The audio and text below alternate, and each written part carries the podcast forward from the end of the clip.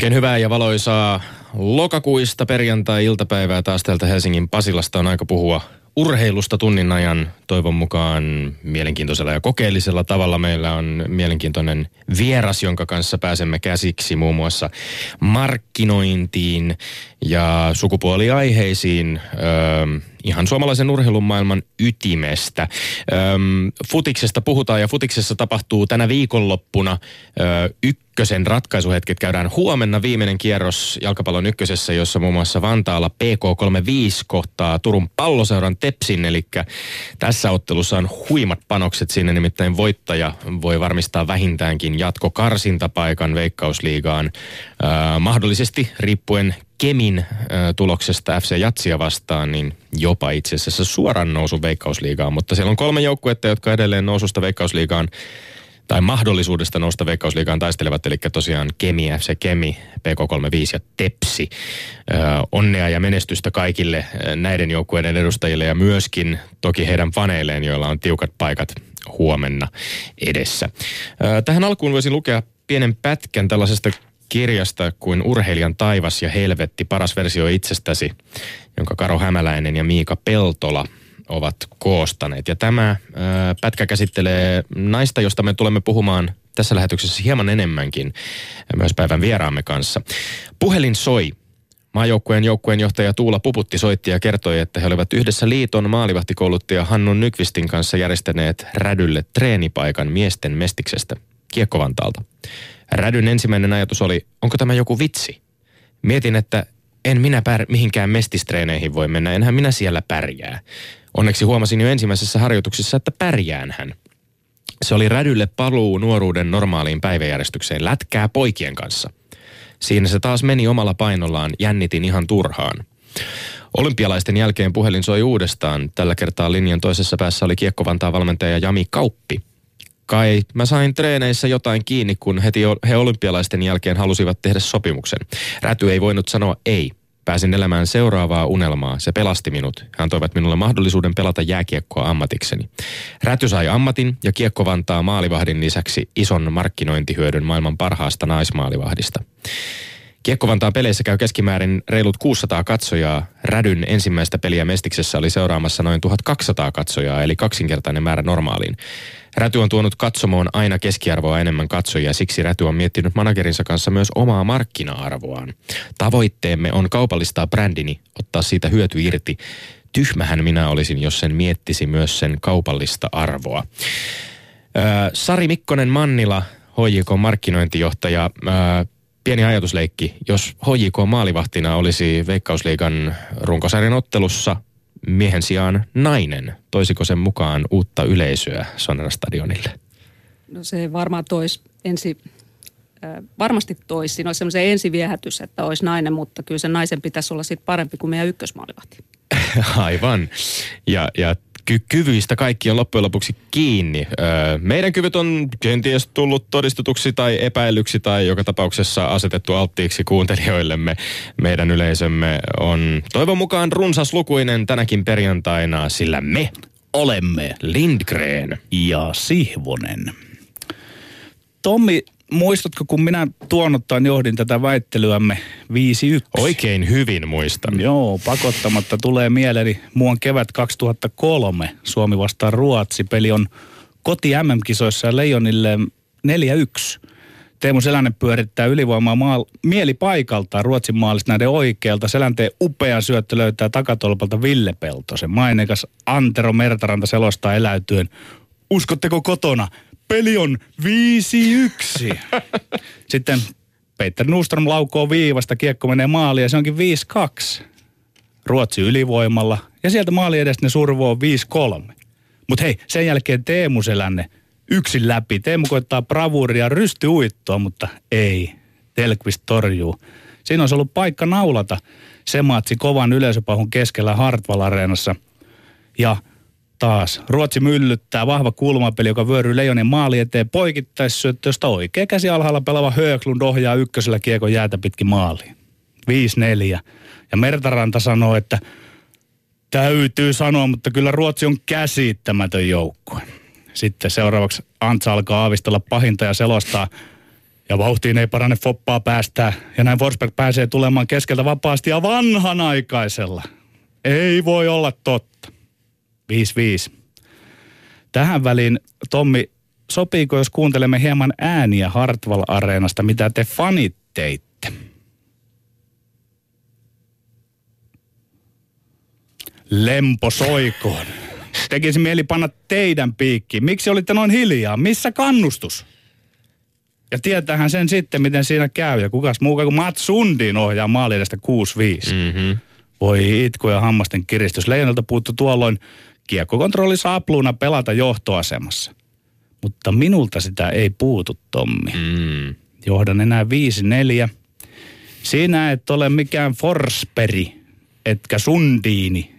Sinä olet Linkreeni. Ja niin totta kun minä olen Sihvonen, en päästä sinua takaa rinnalle saati ohi. Joo. Pari asiaa, pakko sanoa. Ansiokasta Antero Meltarannan ehkä maailman pessimistisimmän jääkiekko-selostajan imitointia. Siitä onnittelut. Oli myöskin ilo huomata, että koit, koit tällaisen, niin kuin, laajensit jälleen kerran tämän kollektiivisen vastuun fanien toiminnasta. No miksi te olitte hiljaa hallissa. Siellä? No minähän olin treenikämpällä sinä päivänä. Muistan hyvin, kävin kahvilassa. Niin, mutta kahvilassa... sinä symbolisoit näitä höntsätyyppejä. olin ihan muissa hommissa kanssa, mutta symbolina saan jälleen kantaa vastuun. Mutta ruvetaan nyt vääntämään ja tästä tosiaan tästä kolmen kohdan väitteestä yksi piste kilahtaa sitten taas sen mukaan, että miten, miten nämä väitteet menee joko Sihvosen tai Lindgrenin laari. Ja katsotaan, onko tilanne tämän jälkeen 5-5 Ei ole. vai 6-4. Iivo Niskanen sponsoreineen pompottaa mediaa ja hiihtoliittoa miten tahtoo. Maastohiihtokausi lähestyy ja mediassa kuohuu jo nyt, mutta valitettavasti siellä kuohuu lähinnä Iivo Niskasen kiintymys nimeltä mainitsemattomaan energiajuomaan sekä oletettavasti kyseisen brändin maksamiin muhkeisiin sponsorirahoihin. Hesari uutisoi muutama päivä sitten näin. Sopimussakko uhkaa Iivo Niskasta. Poseerasi jälleen energiajuoma tölkin kanssa. Iivo Niskanen on jatkanut viime kauden MM-kisossa aloittamaansa sirkusta. Tällä kertaa somen puolella, sosiaalisen median puolella postaamalla melko yksiselitteisiä mainoskuvia harjoitusleiriltä omiin somekanaviinsa ja Hiihtoliittohan tästä on vetänyt herneen nenukkaan.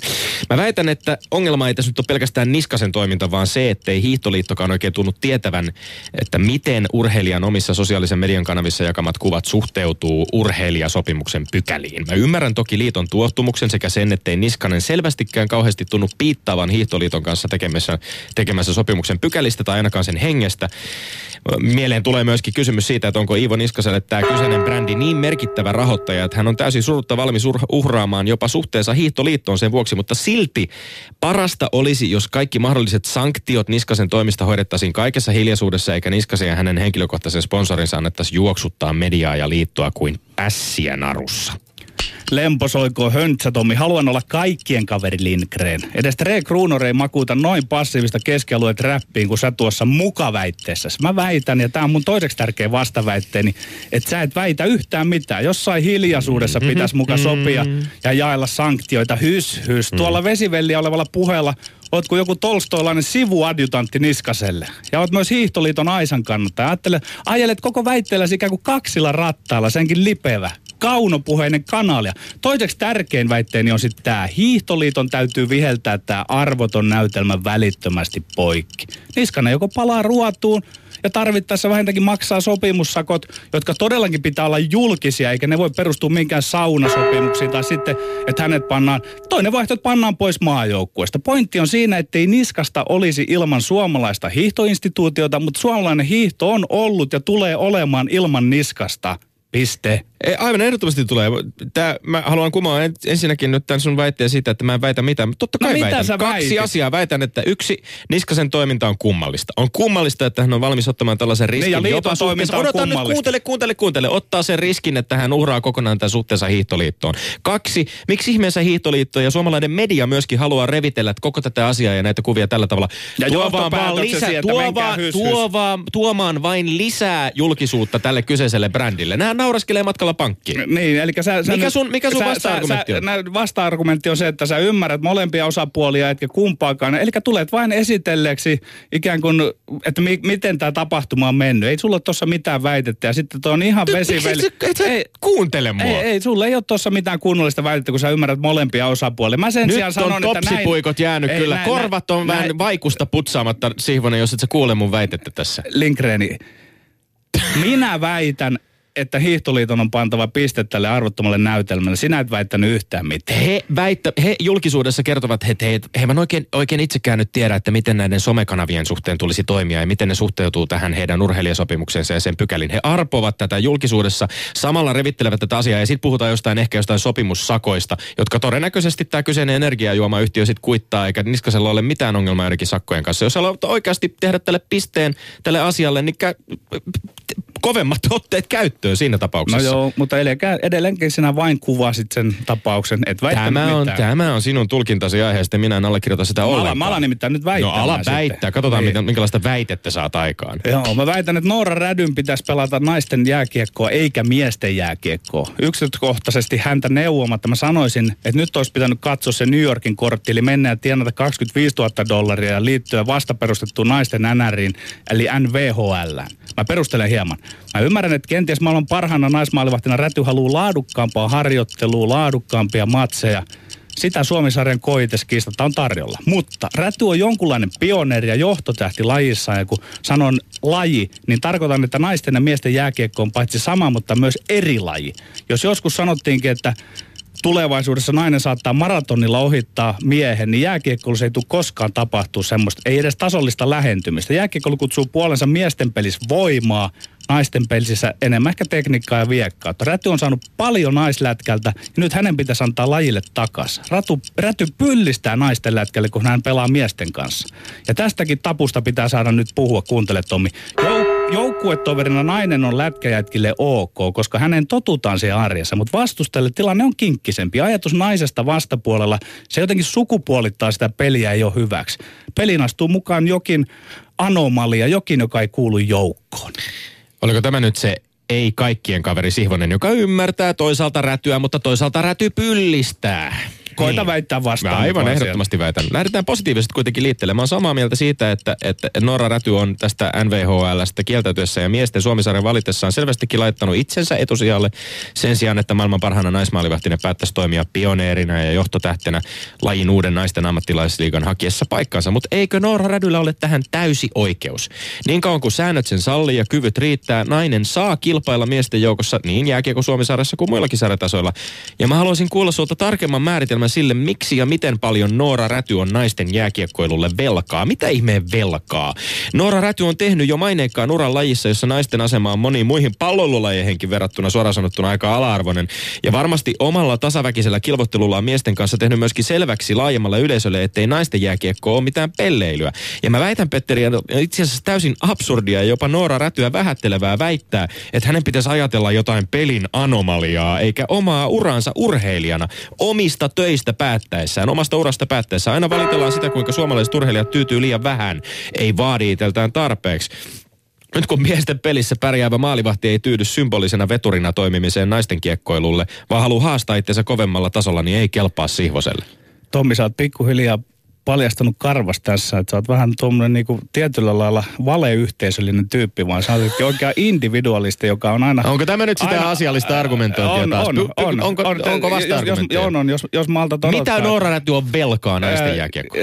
Sä et ymmärrä tätä, että kun hän on sen yhteisön tuote, missä kommunikatiivisesti annetaan ja saadaan – ja siitä hän on tehnyt itselleen aika hienon uran, niin siitä jää tietynlaista velkaa, mitä ei ole pakko sinun mielestäsi maksaa takaisin. Ei minunkaan mielestä ole pakko, mutta että se olisi säällistä, moraalista, eettistä toimintaa, koska hän ei olisi Noora Räty ilman suomalaista naisjääkikkoinstituutia. Noora Rätyhän on myöskin todennut tästä uudesta naisten ammattilaisliigasta, että tämä on innost, miele, mielettömän hieno juttu ja hän seuraa ki, mielenkiinnolla sitä, että mitä tulee tapahtumaan. kenties jossain, kenties jossain vaiheessa siirtyy. Hänen uransa on vielä paljon edessä aivan varmasti. Mutta lopuksi mä väitän myöskin vielä sen, että siis tämä väite tabuista tai siitä, että esimerkiksi vastustaja osaa suhtautua naiseen vastustajajoukkueen riveissä, kuulostaa vähän samalta kuin sinun ja Vallinheimon selitykset taannoin siitä, että, että joku avoimesti homoseksuaali pelaaja saattaisi joukkueen aina väistämättä silmätikuksi. Tämä on ihan täysin tämmöistä ei, vanhentunutta höpölöpöä ajattelua, jolla varjellaan ajatusta mm. siitä, että lätkää pelatessa oleellista ei ole kiekon ampuminen, syöttäminen tai torjuminen, vaan se, se millaiset vehkeet tai mieltymykset pelaajalla on sojusten alla. Tomi, tämä ei ole mulle mies- ja naiskysymys. Nyt sä yritit viedä siihen suuntaan, että mä toisin sinä, täällä, sinä totesit, että tämä on tabu, kyllä, että on niin, tabu, niin, että tabu tulee puhua. anomalia siitä, kyllä, että kyllä, miehet kyllä. siellä toisella puolella niin, eivät osaa niin, suhtautua niin, naiseen. Siitä, siitä puhuminen on tabu. Mm-hmm. Ää, ja nyt on, jääkiekko on siitä erikoinen laji, että siihen mies ja nais, miehet ja naiset ovat hyvin erilaisia pelaamaan sitä. Ja sen takia se on anomalia ja kummallisuus, jos siellä ehkä maalivahti on vähän vähemmän anomalia kuin kenttäpelaaja, mutta mä nyt suhtaudun tähän kysymykseen vielä niin kuin sillä laajemmissa silmänaloissa, että en erittele sitä, että Noora Räty sattuu just nyt olemaan veskari, mutta Noora Rädyn pitäisi maksaa määrätulaista kunniavelkansa ja olla huikea pioneeri omassa – lajissaan naisten jääkiekko. Noraredyn valinta ei myöskään muuta sitä tosiasiaa, että se voi, ei se tarkoita sitä, että naisten ja miesten jääkiekkoilla olisi jollain tavalla, se, siihen tarvitsisi suhtautua, että ne ovat täysin identtiset kaksi samaa asiaa, ei tietenkään, mutta ei se, ei, mä en ymmärrä sitä, että minkä takia sun mielestä Noraredyn pitäisi laittaa oman urheilijauransa sijaan edelle jollain tavalla tällaiset laajemmat symboliset asiat. Et ymmärräkään, koska olet urheilun individualisti. E, eli sinun mielestäsi urheilijoiden ja valmentajien tulee aina ajatella laajempia symbolisia merkityksiä, ei omaa uransa. Niin niin, se, se on minun mielipide. Minä Ei pelkästään Norra Rädyn, kaikkien mi, muidenkin. Minä näen urheilun tällaisena yhteisöllisenä ilmiönä, missä asioita tehdään kimpassa ja muodostuu määränlaisia velkoja ja niitä sitten hyvät joo, joo, joo, pois. Joo. No niin, maksetaan tämä velka nyt loppuun ja mennään eteenpäin. Markku Kanervan luotsaamat huuhkajat päätti EM-karsintansa tasapeleihin Romaniaa ja Pohjois-Irlantia vastaan. Ja, ja Rive Kanerva on taas, taas päätti samalla tämän oman neljän ottelun päävalmentajapestinsä. Komea rekordi muuten päättikin kaksi voittoa, kaksi tasapeliin, nolla tappio. No mitä tästä opimme? Ainakin sen, että marginaalit ovat pieniä ja kilpailu kovaa eurooppalaisten futismaiden välillä. Samaa todistaa vaikkapa M pronssimitalisti Hollannin mahalasku ja sensaatiomainen putoaminen EM-kisoista, joihin pääsi tällä kertaa enemmän maita kuin koskaan. Opimme myöskin sen, että vaikka Markku Kanerva ei tehnyt kovinkaan radikaaleja muutoksia pelaajavalintojen osalta tai taktiikan, niin yhtäkkiä huuhkajien peliilme oli aivan toisenlainen kuin Miksu Paatelaisen alaisuudessa. Ja mä väitän, että tämä peliilme todistaa sen, että tällä viikolla Dundee Unitedin valmentajaksi pestatun Paatelaisen pahin virhe oli lähteä jopa julkisesti mollaamaan testaamaan pelaajiensa taitoja ja kykyjä, kun karsintaurakka alkoi mennä niin sanotusti etelää kohti ja penkin alle. Mä väitän siis, että enemmän kuin taktiset muutokset tai pelaajavalinnat, Kanervan huuhkajien ryhdikkäiden esitysten takana oli joukkueen hyvä henki. Ja onkin sääli, ettei palloliitto uskaltanut jo aiemmin karsintojen aikana ehkä sen ensimmäisen pohjois tappion jälkeen tehdä päätöstä paatilaisen siirtämisestä syrjään. Tommi, mä suosittelen sulle keskinkertaisen urheilutoimittajan tai jopa jalkapalloanalyytikon uraa. Ei muuta kuin kynällä töihin. Tulit juuri tehneeksi sen sellaisessa lainausmerkeissä analyysin, eli oikeammin antianalyysin, jonka takia mä aikoinaan kymmenisen vuotta sitten löin koko Vantteran kroppani poikittain silloisen jääkiekkojorasmin valtaviran eteen mentaliteetilla. Tästä ei ohi mennä ilman kipua ja hinnanmaksua. Mä voin kertoa, että maailman sivu voittavissa joukkueissa on ollut hyvä henki ja ilmapiiri. Mutta se on seuraus, ei syy. Paatelaisen huuhkajissa oli aluksi keskivaiheella ihan loistava henki. Mutta kun tulosta ei tullut, niin siinä valmentajien pelaajien pinnat kiristyvät. Sekin on ihan tyypillistä. Nyt Tommi, jos Ylen blogisi kirjoitat huuhkaista, niin saat tästä ihan ilmasta konsultaatiosta. Paatelainen pelutti suomalaisten pelaajien taitotasoinen liian vaikeita pelitapaa pallokontrollifutiesta. Se ja vain se johti tappioihin, niin sitä mukaan huonoon henkeen. Ja syytti sen jälkeen pelaajia. Totesi, että heidän taso ei riitä. Niin, siis, eikö niin. tämä ollut sinun mielestä virhe, ja eikö palloliitolta ollut virhe se, että he eivät toimineet nopeammin siinä vaiheessa, kun selkeästi tällaisia syytöksiä jopa julkisuudessa alkoi kohdistua to- valmentajalta, päävalmentajalta pelaajiin. Eikö se pilaa hengen? No se pilasi sen hengen, millä ei enää sitten ollut mitään merkitystä, kun tulos oli loppujen lopuksi pilannut sen hengen, niin sitten siinä puoli ja toisin aletaan ja tulos oli johtanut tähän niin, tilanteeseen, kyllä, mutta kyllä. mikä pilasi hengen? Niin, siis he, henki meni siinä lopussa sen niiden tappioiden jälkeen pilalle. Sen sijaan sitten tulee Kanerva, se kiskasee sen ikiaikaisen 442 sinne, ää, puolustusmuodostelma kasaan, pussi ajetaan sinne omalle 16 viivalle, puolustetaan ja hyökätään mitä voidaan hyökätä. Ja nekin ei ollut 90 minuutin bussi, ei, ei ollut 90 joo, minuutin bussi. Ei, ei, nyt riitä, ei siitä ole nyt mm. kyse. Nyt on kyse siitä, että tuli yksinkertainen suomalaiselle, suomalaisen jalkapallolijan taitotasolle sopiva pelitapa, jota pelaajat kykenee toteuttamaan. Hups, tulee tulosta, hups, tuleekin henkeä hups, siihen mukaan. ongelma ei olekaan pelaajien taso, vaan se, että valmentaja on toiminut väärin. Äh, mutta, Eikä suostu myöntämään omia virheitä, omia vajavaisuuksia. Niin, niin, niin, niin, sun mielestä valmentaja ei ole onnistunut luomaan henkeä. Ja, ja, mutta nyt, nyt kun olet... Ei, tämä on se seurasta, on se seuraus, mutta nyt, se on seuraus nyt, myöskin valmentajan ja päävalmentajan nyt, toimista nyt, ja palloliiton niin, toimista. Niin, nyt, nyt kun olet tuota kuunnellut tätä konsultaatiota, niin ymmärrät, että mikä sen hengen pilasi. Se, nimenomaan se taktiikka, mitä sinä tuossa äsken tuota, vähättelit. Eli menit, menit tähän miinaan, mutta nyt, nyt osaat tämän asian. U, ellei ole uppiniskainen nuori mies. Sieltähän se Miinakin taas tuli. Ylepuheessa Lindgren ja Sihvonen. No niin, nyt meidän on aika tukkia suurehko Zoom ja altistaa tämä väittelymme Tuomaronille. Hoidiko markkinointijohtaja Sari Mikkonen Mannila? Ole hyvä, kohta kohdalta. No niin, kiitos. Ää, Iivo Keissistä varmaankin sen verran, että tietysti toi Red Bullin markkinointistrategia on tuollainen, että ne tekee kaikki asiat vähän toisin kuin muut.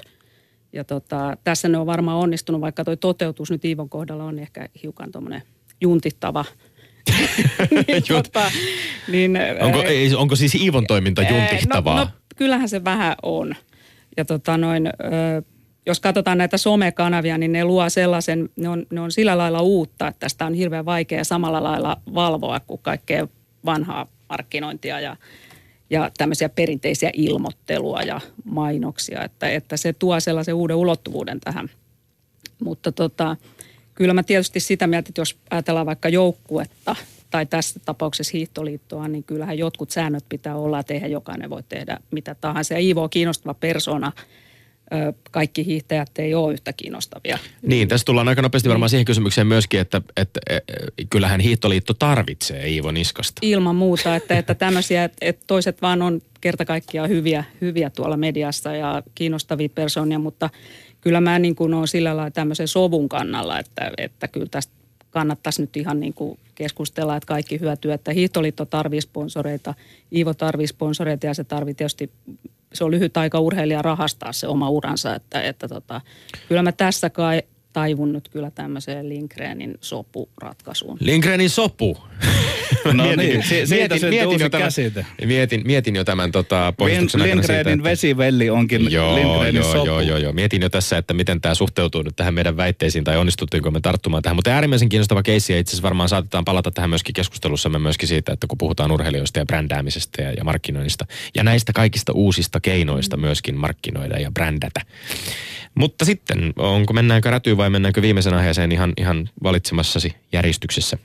No mennään tähän jääkiekkoon, koska tätähän mä tunnen ihan hirveän vähän, että mä muutaman matsin talvessa käyn katsomassa, että mulla on tähän niin kuin hirveän vähän annettavaa, mutta tota noin, kyllä tämä mitä mä nyt tästä Nooran rädystä kuulin, niin kyllä mä niin kuin ajattelin, että olisi makeampaa pelata NHLssä kuin jossain miesten niin kuin harrastesarjassa, että, että olisi se nyt niin kuin ihan paljon kovempi juttu. Ja kannattaisi rahastaa se ja, ja mitkä markkinat siellä olisi myös brändätä sitten itsensä toisin kuin se, että saako ne 600 katsojaa lisää jossain niin kuin jäähallissa Suomessa, niin siellä se voi olla aika paljon enemmän. Että kyllä mä, kyllä mä niin kuin tota, hänellä on toki oikeus pelata just siellä, missä hän haluaa ja hän tekee niin kuin hän itse haluaa. Että hieno, hieno urheilija, mutta kyllä mä niin kuin tässä täällä Sihvosen kannalla on aika vahvasti. Yes. Okay, tiukka, tiukka yksi yksi tilanne. Tässähän on Ai, kiinnostavaa ai, myöskin, että jos ajatellaan näitä vaikkapa amerikkalaisia ö, ammattilaisurheilun eri lajeja, niin siellä on kuitenkin liigoja, vaikkapa koripalloliiga WNBA, joka on onnistunut asemoimaan itsensä aika hyvin sinne, sinne tota, naisten ammattilaisurheilun kartalle, ja jossa varmasti ollaan tultu aika pitkä tie niistä alkupäivistä, joita nyt ollaan sitten jääkiekon mm. puolella, puolella näkemässä ja kokemassa.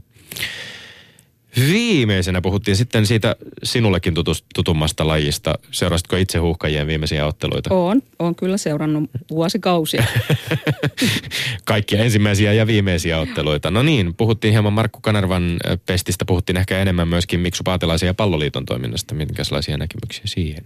No tietenkin virkani puolestahan mä en voi kommentoida mitään, mutta yksityisihmisenä niin tota, mun mielipide tässä valmentaja-asiassa on ihan yhtä hyvä kuin jos joku fysioterapeutti tulee, tulee kommentoimaan meidän markkinointia. Että se on ihan yksi mielipide muiden joukossa mm. ja, ja sitten ammattilaiset tekee päätökset. Ö, sä väitit, että pelaajat on samat, mutta henki on näkynyt ulospäin ja sitten täällä oli tämä, että onko se taktiikan helpontaminen, niin sitten kuitenkin ollut se juttu, joka, joka ratkaisi. Ja tämä on kyllä mulla aika vaikea. Puolikkaat pisteet ei voi varmaan antaa. Vai? Ei kyllä toivotaan, että jonkinlainen ratkaisu löytyy, jos se vaikka Tää sitten on kolikoheitollakin tulisi. Niin. Itse asiassa ainoa ihminen, joka on Niin. täällä aikaisemmin koskaan päätynyt tasapeliin, oli eräs Aki Riihilahti eräästä hoijakon organisaatiosta, joten tota, koitetaan välttää sitä. Joo, no en mä, en mä lähde tuohon Akin, Akin seuraksi sitten. Että tota, et kyllä mä ehkä, että tämmöiselle, niin kuin mä sanoin, tämmöiselle tavikselle, niin, niin sehän näytti siltä, että kun henki niin kuin helpottui, niin pelaaja, ja pelaajat on samat, niin, niin tapahtui jotain ja peli, peli alkoi sujua. Et siinä mielessä mun on nyt pakko sitten valita tota Lindgren. Katsokaa, katsokaa Katsokaa, katsokaa radion Hän kuuntelijat. seisoo. Hän nousee seisomaan. Hän nousee seisomaan. Tilanne on viisi. Mikä se oli se sun Mertaranta-imitaatio? Ai, Ai, miten se, oli, miten se menikään täällä? Ootapas mä katson täältä. Niin. Ei voi olla totta. Viisi, viisi.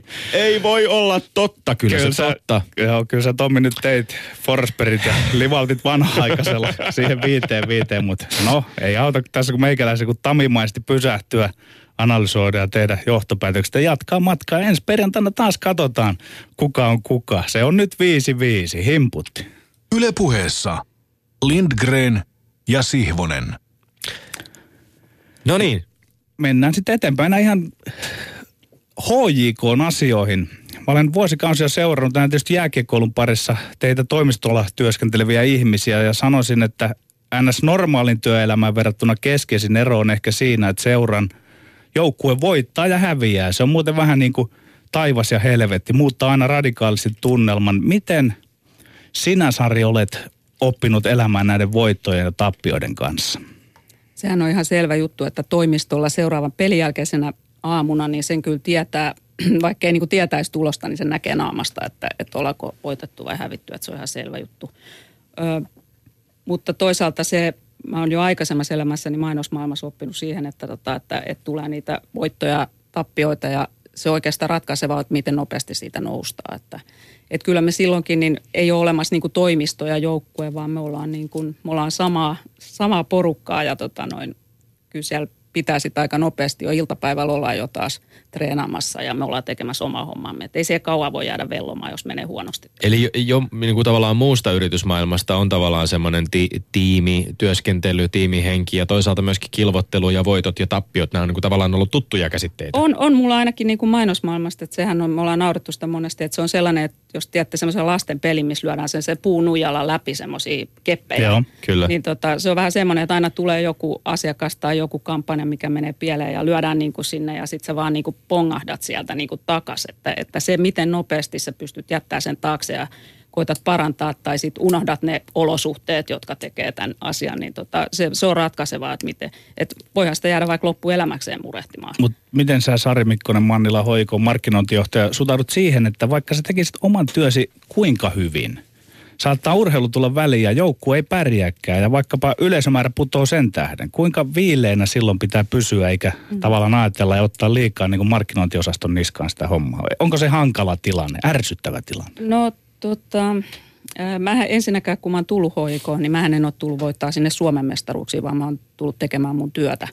Et, Mutta ne saattaa kulkea vähän samassa linjassa. Tot, totta kai, mutta, mutta tota noin, se ei ole se syy, miksi mä oon tullut sinne ja se ei ole mun tehtävä niin kuin voittaa niitä Suomen mestaruuksia, mutta tämä on aika pitkän tähtäimen työtä tietenkin.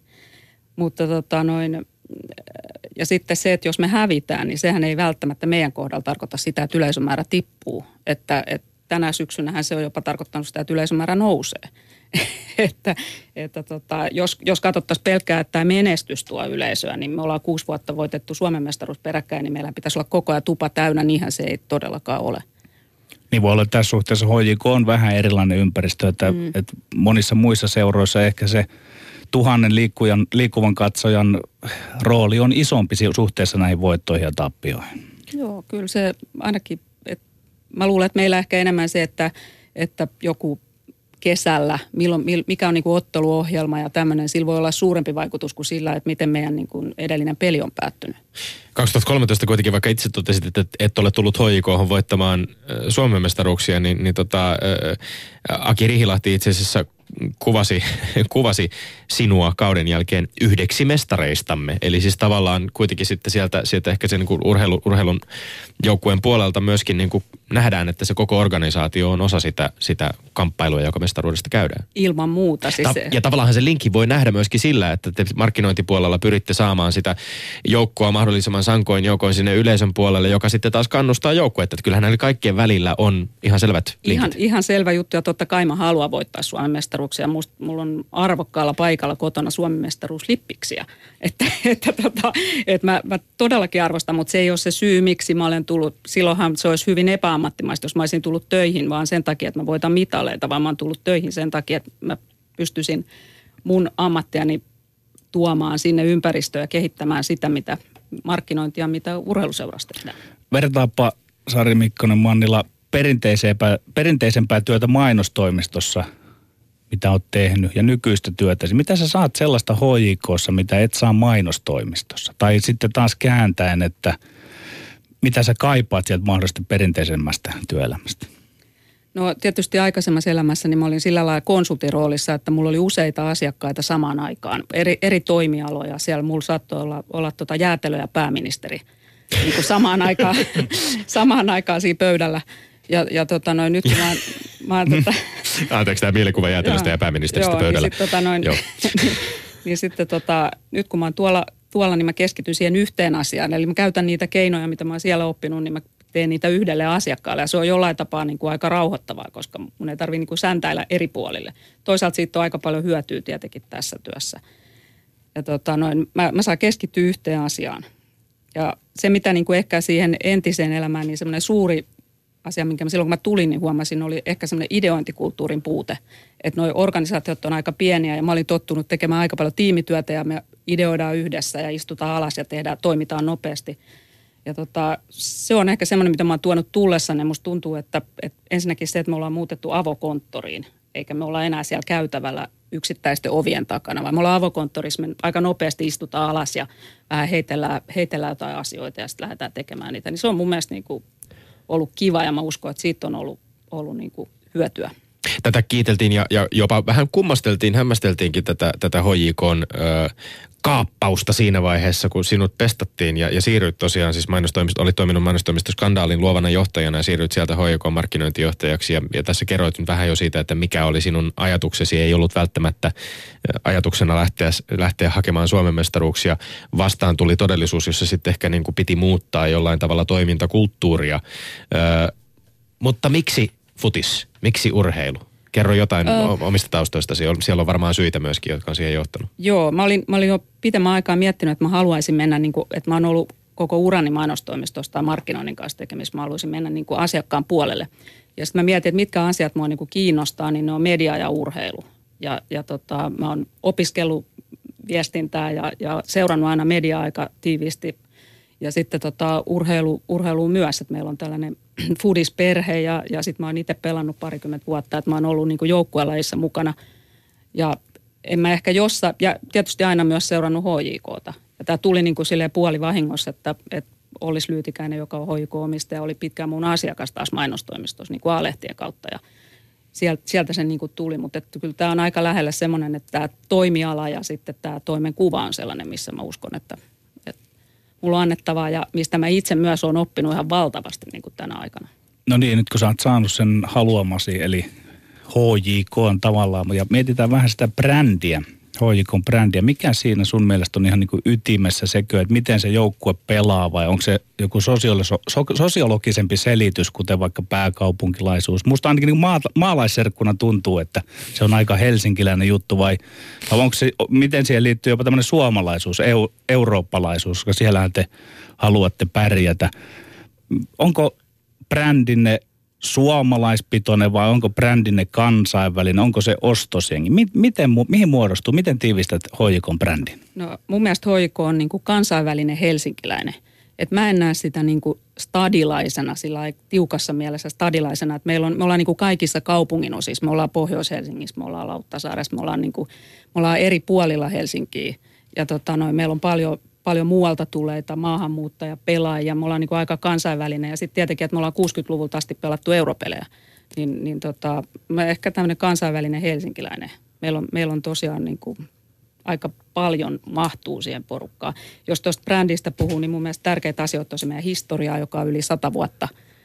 Se, se luotiin yhden pohjan. Sitten on tämä juniori, vahva juniorityö ja vahva naisfutis, joka on ollut, niin kuin me ollaan oltu siinä edelläkävijöitä 70-luvulta asti. Siellä on ollut Aules Rytköstä valmentamassa hienoja pelaajia. Se erottaa meidät monesta monesta muusta seurasta ja vahva tyttöpuoli. Ja sitten on tietenkin tämä edustusjoukkue, joka on joka on niin kuin ylivoimaisesti paras Suomessa kautta aikojen. On ollut aina, siellä on ollut tähtipelaajia niin, niin kuin nytkin. Tässä on varmaan kuitenkin, voit varmaan aika rehellisesti myöntää olevasi tietyllä tapaa onnekkaassa asemassa, koska, koska selvästikin on itselläsi on niin tohimo urheiluun ja futikseen. Ja sitten toisaalta taas on mahdollisuus työskennellä näissä tässä omalla osaamisalueellasi nimenomaan tällaisessa oikeastaan, jos nyt ajatellaan suomalaista jalkapalloa, niin semmoisessa seurassa joukkueessa, josta täälläkin on usein kuullut puhuttavan sanoilla, että ainoa ammattimainen mm. organisaatio, jota Suomesta löytyy, ainoa ainakin tällainen näin iso ja näin laaja, ja myöskin ehkä resursseiltaan iso organisaatio. Millä tavalla sen organisaation ytimestä suomalaisen jalkapalloilun tai veikkausliigan tai muiden seurojen tilanne sun silmiin näyttäytyy markkinointipuolella tai muuten tällaisen organisaation ammattimaisuudessa? Mm, tota, no meillä, on, meillä on kyllä koko ajan niin kuin pyritään olemaan parempia joka os, osa-alueella, että se on ihan selvä, mutta eihän meidänkään organisaatio kovin iso ole. Mm. Ja jos me verrataan vaikka muihin veikkausliikaseuroihin, niin meilläkin, meillä on itse asiassa, se näyttää ehkä isommalta ulospäin kuin mitä me oikeasti ollaan. Ja jos me katsotaan noita muita veikkausliikaseuroja, niin ne on todella pieniä. Mm. Että, tota, että tämä bisnes edelleenkin Suomessa, niin kyllä se niin kuin, se ei ole niin valtava. Sano, sanot omasta perheestäsi, omasta ihan oikeasta perheestäsi, että olet fudisperheestä, mutta, mutta koetko myöskin sellaista tavallaan niin kuin veikkausliigaseurojen tai koko sen futisyhteisön välillä jonkinlaista sellaista olemme samaa perhettä tyyppistä henkeä? Tuntuu, tuntuuko se semmoiselta yhdistävältä tekijältä vai puuhaako seurat kaikki omissa oloissaan sitä, mitä puuhaa? Kyllä meillä on yhteisiä tapaamisia. Mun mielestä niin kuin seuratasolla on äärimmäisen niin kuin mukavia laji-ihmisiä joka paikkakunnalla ja on aika paljon yrittänyt käydä muun muassa vieraspeleissä ja katsoa noita, noita paikkoja ja tota, noin, minkälaista yleisöä siellä käy ja muuta. Että kyllä se antaa totta kai paljon. Sanoit, että tullut voittamaan mestaruutta, kun otit pestin vastaan. Mä ymmärsin, mitä sä tarkoitit sillä, mutta sitten mä heitän tähän nyt semmoisen työluvun kuin 10 000 ihmistä ja mm, olisiko se sun mestaruus sitten se, että tämä maaginen 10 000 ihmistä keskimäärin alkaisi käydä noissa matseissa? Ja mitkä sun analyysin mukaan on ne voittamattomat kannat ja haasteet, jotka sä näet esteenä silleen, että ei HJK jokaisessa matsissa käystä 10 000 ihmistä, koska se tuntuu semmoiselle määrälle, että pääkaupunkiseudulla se olisi toteutettavissa, jos otetaan vaikka vähän verrataan Ruotsiin ja näin. No toi on kyllä hyvä kysymys, että, että tota, haluaisin itsekin tuon ratkaista, että, että tota, miksi meillä ei käy enempää Helsingissä on niin paljon ihmisiä. Mä uskon, että realismi on, että jos me tänä vuonna päästään johonkin viiteen ja puolen tuhanteen katsoja keskiarvo, mikä on jo aika kova ja noussut, niin, tota noin, niin ehkä semmoinen 7-8 tuhatta voi olla lähivuosina realismia, mutta tota noin 10 000 on jo, se on tosi paljon, että tota, varmaan, varmaan me voidaan tehdä monia asioita paremmin, ehkä brändätä tiettyjä otteluita. Mehän on otettu esimerkiksi tällä kaudella, yritetty tehdä sellaisia tosi isoja pelejä, että jos joku tulee ensimmäisen kerran, tulisi sinne isoon peliin ja se ehkä saattaa tulla toisenkin kerran. No tässä on auttanut tietenkin se, että meille tuli paikalliskilpailija ja ne on ollut loppuun myytyjä matseja. Me tarvitaan tällaista tietenkin muualtakin sitä tukea, mutta kyllä, kyllä meillä on paljon tekemistä siitä – mutta nostetta, nostetta on tullut Veikkausliikalle selkeästi muutenkin kuin pelkästään, pelkästään näiden paikallisderbyjen. Ne pel- mm. paikallisderbyt eivät myöskään selitä sitä, että Veikkausliigan kokonaisyleisömäärä on, on, mm.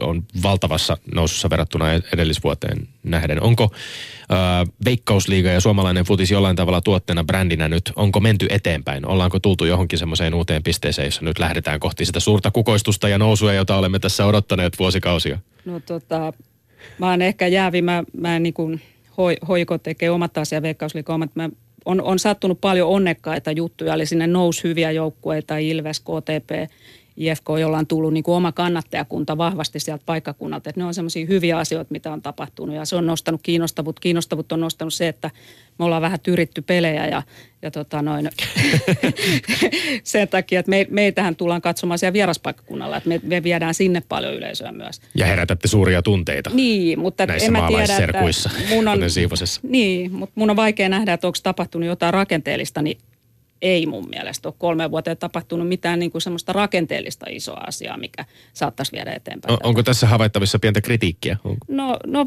varmaan olisi aina syytä, että jos halutaan, että toimiala menee eteenpäin, niin kyllä se varmasti niin kuin vaatii ehkä vähän isompia asioita kuin se, että, että nousee hyviä joukkueita. Että, että ei se tuu riittää, voihan ne tippuukin sieltä. Että kyllä varmasti täytyisi niin kuin miettiä jotain niin kuin mun mielestä on sikäli hieno vastaus, että tämä on, mä oon itse pyrkinyt tekemään samanlaista tavallaan pelianalyysiä, että ei, ei aina ne tulos ei ratkaise, vaan pitää nähdä tuloksen taakse. Et nyt kun yleisö keskiarvot mahdollisesti noussut, niin on hieno vastaus, kun sanot, että ei siellä välttämättä nyt mitään maagista uutta ole tehty.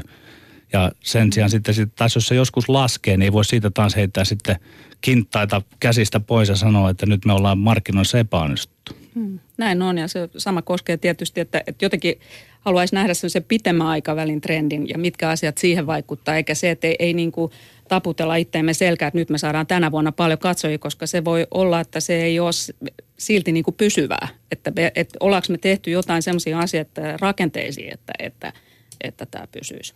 Ylepuheessa Lindgren ja Sihvonen. Hojiko markkinointijohtaja Sari Mikkonen Mannilla vieraanamme. Öm, totesit suomifutis.comissa haastattelussa vuonna 2013 näin. Olemme aika tarkkaan analysoineet asiakkaitamme, jotka käyvät peleissä ja seuraavat meitä sosiaalisessa mediassa. Siellä on yllättävän paljon sellaista yleisöä, jota ei uskoisi. Siellä on aika paljon naisia, erikäistä porukkaa, hirveän hyvin toimeen tulevia. Minusta siellä näkyy myös se, että siellä on uudenlaista yleisöä.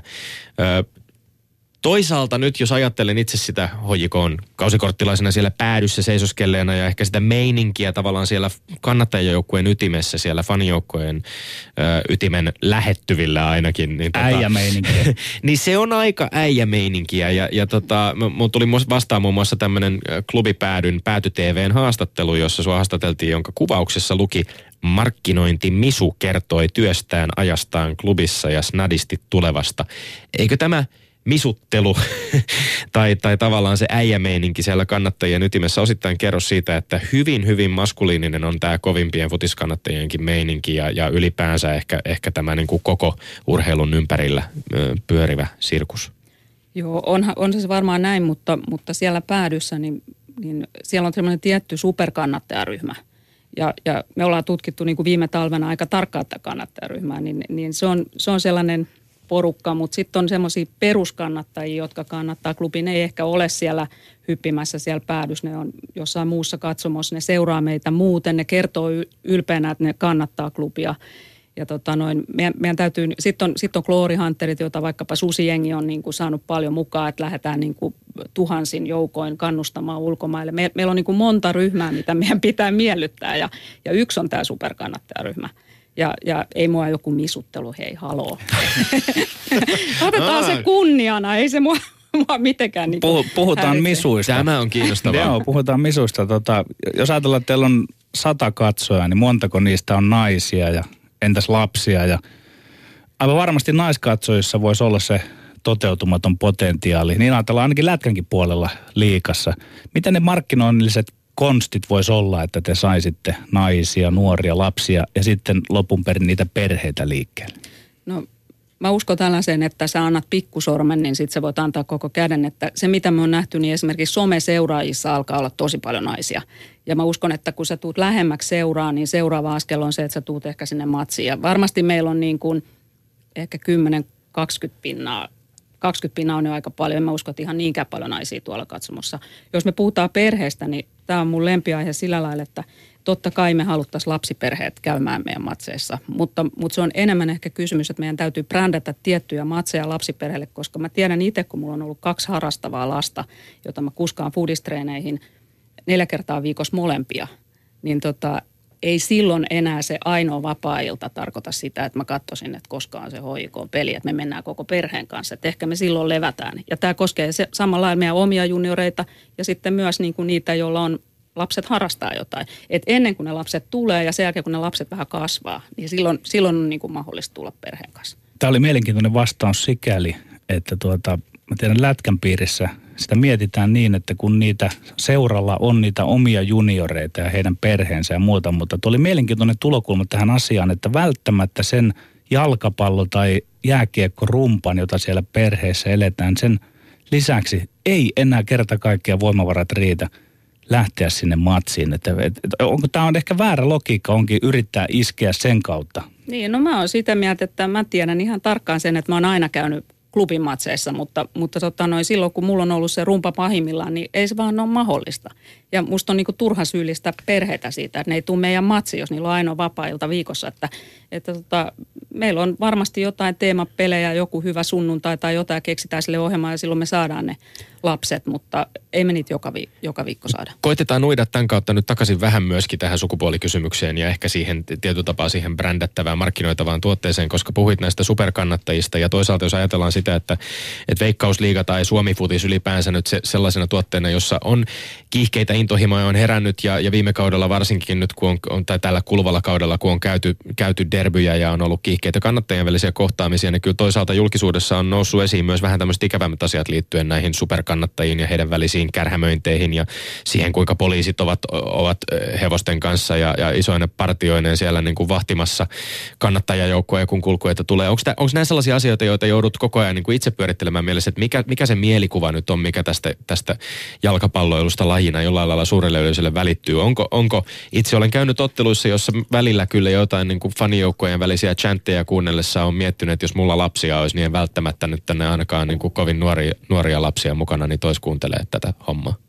No tota noin, ensinnäkin, niin jos me ollaan katsottu noita omia junioreita, niin ne haluaa olla nimenomaan siellä päädyssä, missä lauletaan. Että, että, mm-hmm. että aika monet tulee sinne sen takia, että ne haluaa liittyä siihen joukkoon ja laulaa mukana. Ja sitten on tiettyjä otteluita totta kai, joku Lahti tai IFK, jossa ehkä se menee vähän yli ja, ja mm. silloin, ne, silloin se ei ole niin kuin paras mahdollinen paikka niille lapsille, mutta ylipäätään tästä kannattajakulttuurista, niin kyllä Suomessa vielä, että on tehnyt tämä kausi erittäin hyvää – koko tälle jalkapallolle siinä vaikkapa meillä, että on ollut nämä derbyt ja on ollut kulkueita ja, ja semmoistahan on ollut niin kuin europeleissä enemmän, mutta nyt, nyt kun me on saatu se tonne, niin se on... Ja tunnelmaa. Aina, niin, tunnelmaa ja sitten totta kai ylilyöntejä sattuu, kun on paljon mm. porukkaa, paljon nuoria miehiä humalassa, niin tota noin, ainahan siellä jotain sattuu, että semmoinen niin kuin väkivalta tai, tai muu, niin, niin siihen meillä on nollatoleranssi totta kai me koko ajan mietitään, että, että kun tämä pysyisi siinä ja me ollaan katsottu niin kuin mitä naapurissa tehdään ja mihin se voi johtaa. Että me ollaan siinä tosi varpaillaan, mutta me ollaan... Eli fan... Ruotsissa siis. Niin, niin Ruotsissa ja, ja itse asiassa viimeksi eilen fanien kanssa käyty keskustelu, että miten niin kuin me saadaan tämä niin kuin hyvä kanavoitua et, ettei tule niin kuin sitä negaatio, koska ei se heillekään ole niin kuin hyvä juttu. Joo, ja, ja tähän vielä näihin chantteihin ja, ja siihen kannattaa ja päädyn meininkiin. Täytyy toki tehdä se huomio, jonka olen täällä itse monta kertaa myöskin tehnyt ja itse tuolla sosiaalisessa mediassa myös Twitterin puolella käynyt vääntöä siitä, niin kyllähän valtaosa, kun niissä otteluissa käy, niin siis aivan ylivoimainen valtaosa niistä chanteista ja niistä lauluista nimenomaan keskittyy siihen omaan yhteisöllisyyden tunteeseen, siihen omaan, oman joukkueen korottamiseen, eikä vastustajien kohdistuvaan halveksuntaan. Nimenomaan, ja, ja kyllä jos niin kuin varsinkin tällä kaudella, niin musta on ollut aivan mahtavan kuulosta. Se on ollut, se, se fanijoukko kasvaa koko ajan. Oli ne sitten miehiä tai naisia, niin mä en niin kuin, musta siellä on vaan hieno tunnelma. Mm. Sari Mikkonen Mannila, nyt otetaan suomalaisia urheiluhärkiä sarvista kiinni.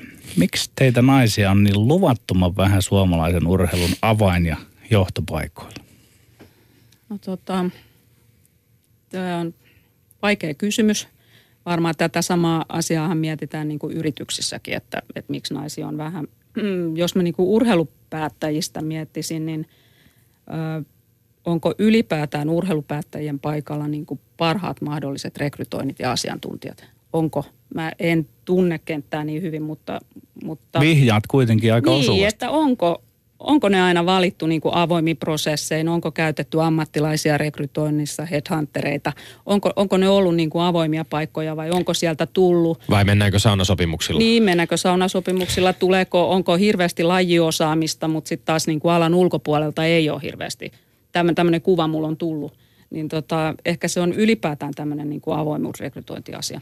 Eli analyysi se on, että se ne johtopaikat ei ole miehitetty edes välttämättä parhailla voimilla ja siitä looginen seuraus on, että ei siellä pääse parhaat naisvoimat edes koskaan kilvoittelemaan niistä paikoista. Niin, että jos, jos, ei, jos ei se rekrytointiprosessi on näkyvä, niin silloin tietysti on aika helppo, ymmärrän hyvin, että ihmisiä, jotka on ollut vaikka vuosia samassa puukopissa, niin tota noin, silloin sä tunnet jonkun ja tiedät, että se on hyvä tyyppi ja silloin se valikko, mistä valitaan, on aika kapea, jos, jos se jää vaan siihen. Sen sijaan, että me mentäisiin niin kuin ulkopuolelle katsomaan, että mitä saattaisi löytyä. No sä sanoit, että et hätkähdä misuttelusta tai tytöttelystä välttämättä, mutta olet itse suuren uh, urheilu, kuitenkin Suomen mittapuulla tai ainakin suomalaisen jalkapalloilun mittapuulla suuren, suuren urheiluorganisaation ytimessä toimit markkinointijohtajana hoikossa. Oletko kohdannut tässä miehisessä viidakossa työtä tehdessäsi niin jonkinlaisia sellaisia häiritseviä esteitä tai vähätteleviä asenteita, jotka nimenomaan liittyy sun omaan työhön? En missään nimessä. Että, että se, on, se on silloin, että kun mut on HJK on valittu, niin mut on varmasti valittu mun taustan takia ajateltu, että mulla on sellaista osaamista, mitä he haki. Ja sitten ei varmaan ollut haittaa, että mä oon nainen. Mm. Ehkä jopa päinvastoin. Ja, ja tota noin, en mä työssäni ainakaan millään tapaa, että et erittäin hyvät keskustelut sekä meidän organisaatiossa että myös ulkopuolella. Että mä en, mä en jotenkin Onko tämä ehkä sitten jotenkin vanhentunut tai luutunut tämäkin mielikuva siitä, no, aina, että jotenkin Ainakin meidän seurassa ja mun mielestä niin kuin en myöskään veikkausliikassa ole niin kuin tällaiseen törmännyt, että, että tota... Sanoit, että välttämättä johtopaikoille ei ole rekrytoitu ihan parhaita poikia ja tyttöjä, mutta vielä se, että onko olemassa sun mielestä jonkunlainen semmoinen julkilausumaton rakenne, lasikatto, joka oikeastaan niin kuin estämällä estää naisten laajamittaisemman mukaan tulon urheilumme johtopaikoille? Mä en ehkä ole tuohon paras asiantuntija. Että, että en, enemmän mä luulen, että se, että on, ihmiset haluaa yleensä päästä helpolla elämässä, että se on meidän semmoinen niin kuin luontainen piirre ja silloin, silloin tällaiset asiat, että, että ei tule edes mieleen, että, että mennään sieltä, joku suosittelee jotain kaveria ja – ja sitä kautta se menee. Et en, mä, en mä, usko, mä en usko semmoisen ihmisten pahuuteen, että joku olisi päättänyt, että nyt ei oteta naisia. Ei varmasti ole siitä kysymys alkuun. Että kyllä no entäs toisinpäin, että näyttäytyykö se teiltä niin kuin naisten näkökulmasta sitten semmoisena hankalana paikkana, kun sanoit, että ihminen haluaa päästä myös läheltä. Että jos, onko myös niin, että ne naiset ei yksinkertaisesti halua sinne raivata tietään? En, en mä totakaan allekirjoita. Kyllä mun mielestä naiset varmasti haluaa johtajiksi ihan yhtä paljon kuin miehet, jos ne tuntee, että niillä on jotain annettavaa. Et en mä oikein tohonkaan. Se on, toi on tosi vaikea kysymys. Niin, tämä on ylipäätään mielenkiintoista, että toisaalta voidaan ajatella, että siis urheilun kieli, että sehän on niin kuin neutraali sukupuoleton, mutta jostain, jostain se taas toisaalta sitten vihjaa, kun se on fakta, matemaattinen fakta, että teitä naisia on vähän. Niin ja kyllä se niin. tavallaan tuosta kielen, itse asiassa kielen neutraaliudesta kyllä tässä huomasin sosiaalisessa mediassa joku oli puuttunut vaikkapa Suomen lentopallomaan joukkueen ö, ottelua, kun käytiin studiossa keskustelua, niin, niin tota, Ylen kollega Kai Kunnas kyllä moneen, moneen otteeseen puhui äijistä toistuvaan, toistumisen, toistumisen niin kuin se äijäily jollain tavalla siellä korostui. Että ei tämä välttämättä nyt ihan niin neutraalia se kieli kuitenkaan ole. Hmm. Sori, mä hyökkäsin väliin. Sulla oli kysymys Joo, alkamassa. Ei, ei mä tota, jäin miettimään tuota aikaisempaa elämää, että kun on ollut mainostoimistossa tosiaan, siellä oli ihan sama juttu, että siellä oli, siellä oli ehkä tämmöisiä suorittavalla paikoilla paljon naisia, mutta sitten niin kuin luovana johtajana, toimitusjohtajana aika vähän ja, ja, ja tota noin, että kyllä se bisnesmaailmassakin vähän sama asia on. Ja sitten mä mietin, että onko tuo urheilu ylipäätään sellainen asia, että se kiinnostaa naisia vähän vähemmän. Että jos, jos se niinku, sehän voi olla sitä, että nähdään, että se on semmoinen just äijämaailma, että miksi mennä sinne, että jos voi valita jotain muuta. Mutta että onko se ylipäätään niinku alana, että kyllä täytyy olla, että jos sä haluat jonnekin niinku töihin, niin kyllä se lähtökohta musta on se, että sua kiinnostaa se ala myös. Eli ylipäänsä intohimo urheiluun on siellä taustalla. Kyllä, mm. jollain, jollain tapaa sun täytyy olla siitä kiinnostuneempi kuin jostain muusta nyt ehkä saat vähän analysoida itseäsikin, kun mä kysyn, että päteekö tähän suomalaisen urheiluelämään se sama logiikka, joka näyttää luonnehtivan politiikkaa ja liike-elämää. Eli että jos nainen on päässyt asemiin, hänen toimintansa ja olemuksensa muuttuu, se on oikeastaan pakko muuttua vähän niin kuin semmoiseen maskuliiniseen suuntaan. Että naiset sitten päästessään sinne eivät olekaan enää omia itseään, feminiinisiä omia itseään. No toi on kyllä myös, myös kanssa aika vaikea juttu, että en, mä tiedä, musta tuntuu, että mä oon aina ollut samanlainen, että mun perusluonne on varmaan ollut tämmöinen pikkutyttönä ja on nyt. Ja en mä koskaan ajatellut, että onko mä joku johtaja tai mikä mä oon. Että mä oon vaan tehnyt aina asioita, mitkä on tuntunut hyvältä, opiskellut sitä, mikä on ollut kiinnostavaa ja mennyt, yrittänyt töihin semmoisiin paikkoihin, missä musta tuntuu, että mulla voisi olla jotain opittavaa ja annettavaa ja, ja mennyt aina jotenkin rohkeasti tulta päin ja ja en aina niin kuin analysoi puhkia asioita etukäteen, vaan päinvastoin yritän niin kuin toimia nopeasti ja näin mä oon tehnyt kaikki muillakin elämää osa-alueilla kuin töissä.